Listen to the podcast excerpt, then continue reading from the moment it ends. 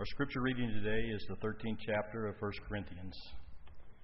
If I speak in tongues of men or of angels, but do not have love, I am only a resounding gong or a clanging cymbal. If I have the gift of prophecy and can fathom all mysteries and all knowledge, and if I have a faith that can move mountains, but do not have love, I am nothing. If, that, if I give all I possess to the poor and give over my body to hardship that I may boast, but do not have love, I gain nothing. Love is patient. Love is kind. It does not envy. It does not boast. It is not proud. It does not dishonor others. It is not self seeking. It's not easily angered. It keeps no record of wrongs. Love does not delight in evil, but rejoices with the truth. It always protects, always trusts, always hopes, always perseveres. Love never fails. But where there are prophecies, they will cease, and where there are tongues, they will be stilled. Where there is knowledge, it will pass away. For we know in part, and we prophesy in part, but when completeness comes, what is in part disappears. When I was a child, I talked like a child. I thought like a child. I reasoned like a child. When I became a man, I put on the ways I put the ways of childhood behind me. For now we see only reflection as in a mirror. Then we shall see face to face. Now I know in part, then I shall know fully, even as I am fully known. And now these three remain faith, hope, and love. But the greatest of these is love. This is God's word. Please be seated.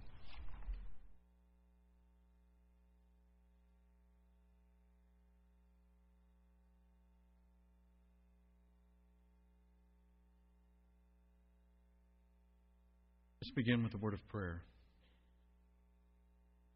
Father, we're grateful for the time that we have come to this place to worship you and to experience your love as a family and to be reminded of your love through your word and to express our love to you in song and in worship. It's our prayer, Father, that now as we press our mind into your word, that you will give us eyes to see and ears to hear in order for us to deepen as disciples of your Son Jesus in this world, in this life. To this end, we pray it with all of our heart and ask it in the name of Jesus. Amen. There is no shortage of hate or hate crimes in our country. I want to read to you a, sort of an extended quote from a, an article entitled The Geography of Hate. Richard Florida writes Since 2000, the number of organized hate groups from white nationalists, neo Nazis, and racist skinheads to border vigilantes and black separatist organizations has climbed by more than 50%, according to the Southern Poverty Law Center. Their rise has been fueled by growing anxiety over jobs, immigration, racial and ethnic diversity, the election of Barack Obama as America's first black president, and the lingering economic crisis. Most of them merely espouse violent theories. Some of them are stockpiling weapons and actively planning attacks. The SPLC maintains a detailed database on hate groups culled from websites and publications, citizen and law enforcement reports, field sources, and news reports. It defines hate groups as organizations and associations that have beliefs or practices that attack or malign an entire class of people, typically for their immutable, that is, their unchangeable characteristics. End of quote. One of the most recent in memory the murder of nine black Christians on the evening of June 17th at the Emanuel African Methodist Episcopal Church, Charleston, South Carolina. The suspect confessed to committing the shooting in hopes of igniting a race war. You know as well as I, social media erupted with comments and opinions for a long time. And our country, like every other country in the world, is peopled by the thoughtful and the thoughtless. But there was one statement, a question really, that haunted me a bit. The first time I read it, it came from a very uh, young, very bright black woman I baptized many years ago, who, in reading the events of June 17th in Charleston, South Carolina, voiced a question deep in her soul that resonated deep in her soul and was repeated by lots of others. The question What do I tell my children?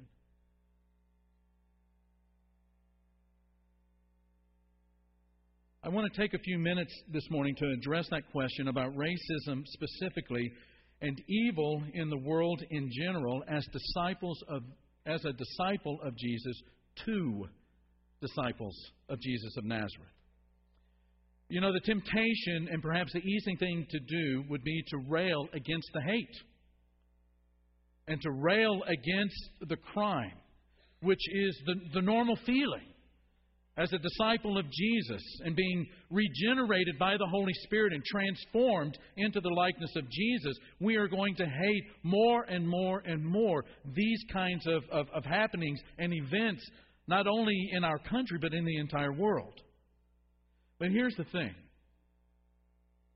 any 10 year old can tell you what's happening in the world. My job this morning and our task this, this morning is to know this what is God doing about it? That's the question. So, four things this morning as we consider the world as thus, thus have we made it. Don't be surprised. Disavow the humanistic optimism, disseminate the truth, and decide to love. Number one, don't be taken by surprise. It's critical that we hear and we obey the Bible's admonition to not live unaware of the capacities and the occasions of evil to visit our lives and to bring suffering and grief into our lives. Peter, the apostle, writing in the first century to the church of the first century, that was not, this church that he's writing to, is not observing in some disengaged way the misery and uh, that's out there in the general populace, but he's writing to a church that is engaging it and facing it head on. Peter knew that part of the poise of the church and the buoyancy of the church in facing whatever it confronted in the culture that it found itself was in being prepared. 1 Peter chapter 4 Dear friends, do not be surprised at the fiery ordeal that has come to test you, as though something strange were happening to you. Disciples of Jesus, us, we have a peculiar and a specific worldview. We believe that the world is a fallen place and that there is no cure for that fallen nature except in the grace and the power of God through the gospel of Jesus. I mean, what is it that Jesus taught us to pray on a daily basis? Matthew chapter 6 verse 13, lead us not into temptation, but deliver us from evil or deliver us from the evil one. What was it that Jesus was accomplishing on the cross? Galatians chapter 1. He gave himself for our sins to rescue us from the present evil age according to the will of our God and Father. Creation is stunningly beautiful. The world, as we, we see the landscape and, and the, the seasons and the setting of the sun and the rising of the sun, stunningly beautiful. But creation is also fallen and populated by fallen human beings. Which means that we will experience the evil. We will experience the evil. And we must not be taken by surprise. This is part of our worldview that the world is thus, and we have been called to live a certain way in it. The first thing that we must do is disavow the humanistic optimism. And it means to be realistic about what's happening among human beings. This is the, the, the faith in humans getting better. That's the humanistic optimism. The further we go, the more we're educated, the better the technology, the more that we all have all of these different kinds of things. It means we're getting better, we're making progress. And then when someone says, in light of the tragedy, things like that just don't happen today, it's an appeal to this assumed doctrine of progress that human beings, as we march through time and space and history and experience our lives together, that somehow we are becoming less and less and less fallen. We think that we're getting better, even though, as I read in the beginning article, that quote, that since 2000, uh, and this article was written in 2011, since 2000, hate groups in this country alone have risen by 50%. Secular humans do not have an answer for the doctrine of progress in the shadow of Auschwitz and Buchenwald. There is not an acceptance of the fact that being able to build a better microwave is different from being able to build a better human heart. And when I look around at what's going on and around the world, I do not see human progress, but what I see is the need for the gospel is greater than we can imagine. And let's be clear we need to be saved. We need to be forgiven of our sin, but we also need to be transformed. For us to believe that the gospel is this one dimensional, one off event by which we are forgiven of our sins and neglect that other side of the coin, which is we are transformed and, and conformed to the image of Jesus. And not only that, but He calls us as people in transformation into the likeness of Jesus, into partnership in the human project. We have sold the gospel short.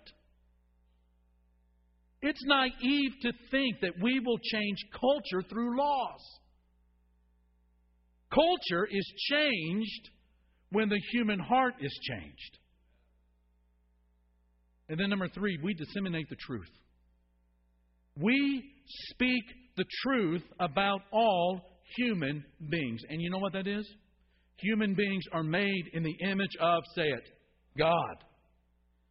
That is one of the earliest truths communicated in the Bible. The 27th verse of the Bible God created mankind in His own image. In the image of God, He created them. Male and female, He created them. Human worth is not determined by sports achievement, by education, by money, or by another human being. Human worth and dignity is bestowed by our Creator. And that is what we teach our children. And what we live before them is a developing greater love. Let there be no doubt, church. Love is the highest virtue of Christian character. Spend the rest of your Sunday pondering these verses. 1 Corinthians 13 and verse 13. Now these three remain faith, hope, and love. But the greatest of these is what? Say it. Love. And when the Holy Spirit enters your life, and not only do you become adopted as a child of God, but that Spirit begins to generate in you some changes and begins to work on your life. One of the foremost attributes is love. Galatians 5, verse 22. The fruit of the Spirit is, say it, love. Matthew chapter 22, beginning in verse 37, Jesus is asked by some guys that I think are probably pretty interested in the, the answer to the question. They go, When you boil it down, all of those laws, all of that Old Testament, all of that stuff, Jesus, what does it boil down to? Can you crystallize it for us? And he says, Love the Lord your God with all your heart and with all of your soul and with all of your mind. This is the first and the greatest commandment. But a second is like it. Love your neighbor as yourself. Memorize today 1 John chapter 4 verse 19. We love because he first loved us. Let's say that together. We love because he first loved us. Let's say it again. We love because he first loved us. Think about the implication of that verse. The greater our knowledge of God's love for us is, the greater our capacity to love others. One of the greatest teachings on the love of God is found over in the teachings of Jesus in Luke chapter 15.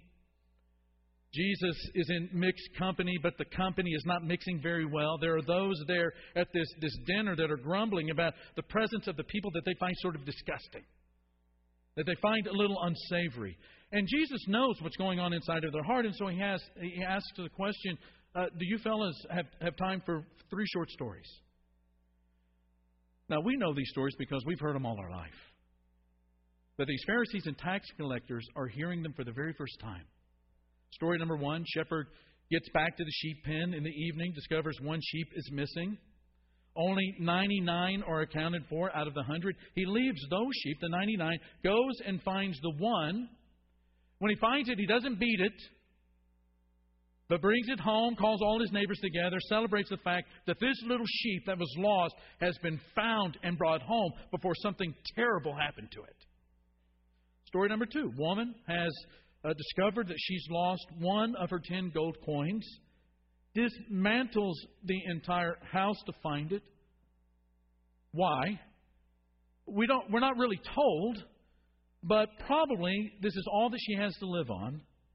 She finds it, invites all the ladies from the neighborhood over for tea and sponge cake to celebrate the finding of the coin.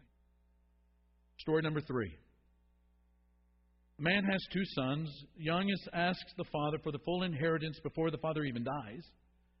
I mean, you can imagine what kind of a huge insult that is. And for whatever reason, the Bible doesn't tell us, the man gives the inheritance to the son. Son goes off, blows the money on a lot of nasty, nasty stuff. It's a good Jewish boy now having to work with swine because he's run out of money, no jobs left. He has to take that job. And just as this boy is about to go under and become like a pig because he's eating the pig food, he comes to his senses. And he goes home. His father sees him, runs down the driveway, tackles him, and kisses him, and kisses him, and kisses him, just embarrasses the boy to no end and then throws a party because, as he says, my boy who was lost has now come home. Big question. Why these stories back to back to back to back? The answer emphasis. Something that really matters to someone, it's lost and then it's found. And what Jesus is trying to illustrate and to get them to see in the imagination of their mind is that there is a love in heaven that searches every day, every second for people. And you know, one of the things that we never talk about in these three stories is one of the things that they all have in common there's a celebration. Luke chapter 15, verse 7. Jesus says, I tell you that in the same way, there will be more, say it, rejoicing in heaven over one sinner who repents than over 99 righteous persons who do not need to repent. You know, we say that a lot. Now, somebody gets baptized, we bring him down here on the stage. Just imagine there's a, there's a party in heaven just for you today. But do we ever think about that? 10,000 angels celebrating, having a party, Ever wonder what it looks like when angels have a party? I wonder if it's like some of the parties that, that I've been to or, or have been a part of. You know, you're invited to a party, you hear people commenting on how the cake is pretty, but it's a little dry. Punch a little watered down, but I'm happy to be here because I didn't have anything else to do. Where's that little guy with that tray with those little sausages on it? I don't think it's that kind of party in heaven. I think it's a homecoming party. I want you for the next 45 seconds to watch this video up on the screen. Hi, my name is Hannah Eschrick. I'm 10 years old and I go to Randolph Elementary School. My dad, Master Sergeant Joe Myers, is in Iraq right now.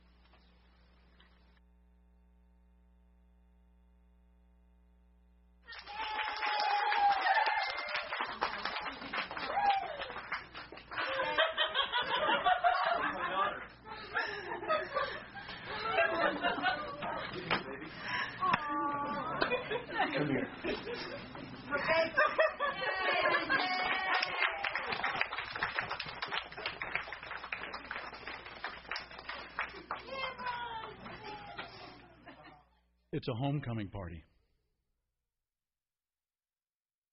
I don't know about you, but all of the homecomings I've ever been a part of, there have been a lot of tears. Men and women cry when their children come home, whatever the reason. But can you imagine the day you came home to God the Father and there were 10,000 angels whose faces looked like that little girl? That teared up in happiness and stood in line to hug your neck and to welcome you home. Every human being, my friends, in your field of vision matters to God, regardless of the color of their skin. Every human being matters to God and therefore should matter to us. So, time now for a little personal inventory. Who do you hate? I mean, you really can't stand them. This is a person when, if, in fact, if we had the technology to be able to pull out the person that you hate, their face, and flash it up on the screen, this is the face we would all see. Who would that be? Who is a person that you just really cannot stand? LA Laker fan?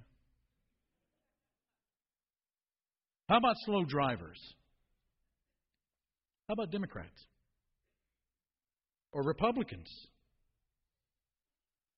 Do you hate welfare queens? Do you hate rich people? How about people of different skin color? Or do you just hate racists?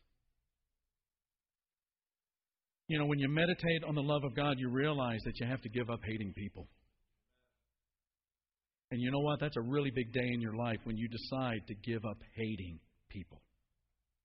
And as a disciple of Jesus, you lose the reasons to hate people. And what we bring into the world that is filled with hate, that is filled with all kinds of nonsense, that dismantle people and bring suffering, what we bring is a greater love.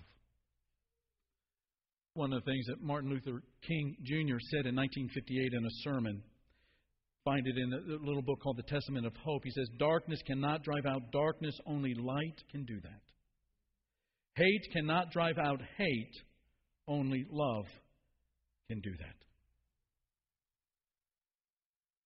Why do the 10,000 angels weep when a person comes to their senses? Why do 10,000 angels weep when somebody accepts the grace that God offers in His Son? Why, why do 10,000 angels weep when a person comes home?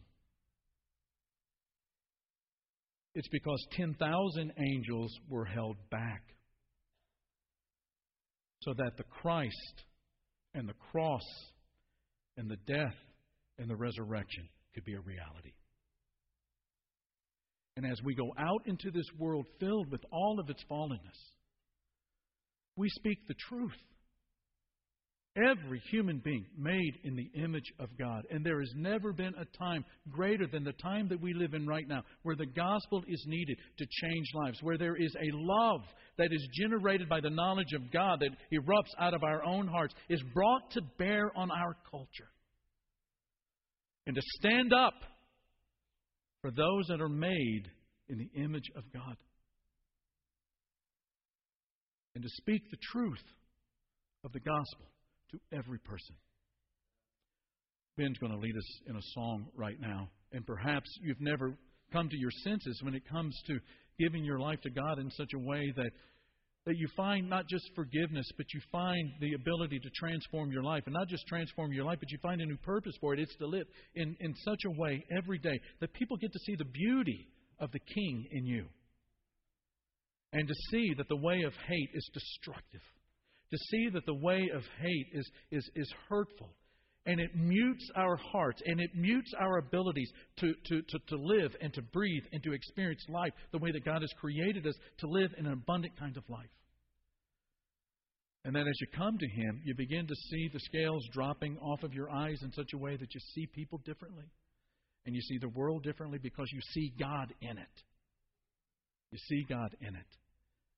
And if that describes you this morning, we're going to have some of our shepherds down here at the front. We want you to come and talk to these men as we stand and sing about the beauty and the amazing, wondrous love of Jesus. Let's stand and praise Him together. wonderful Savior is Jesus, my Lord.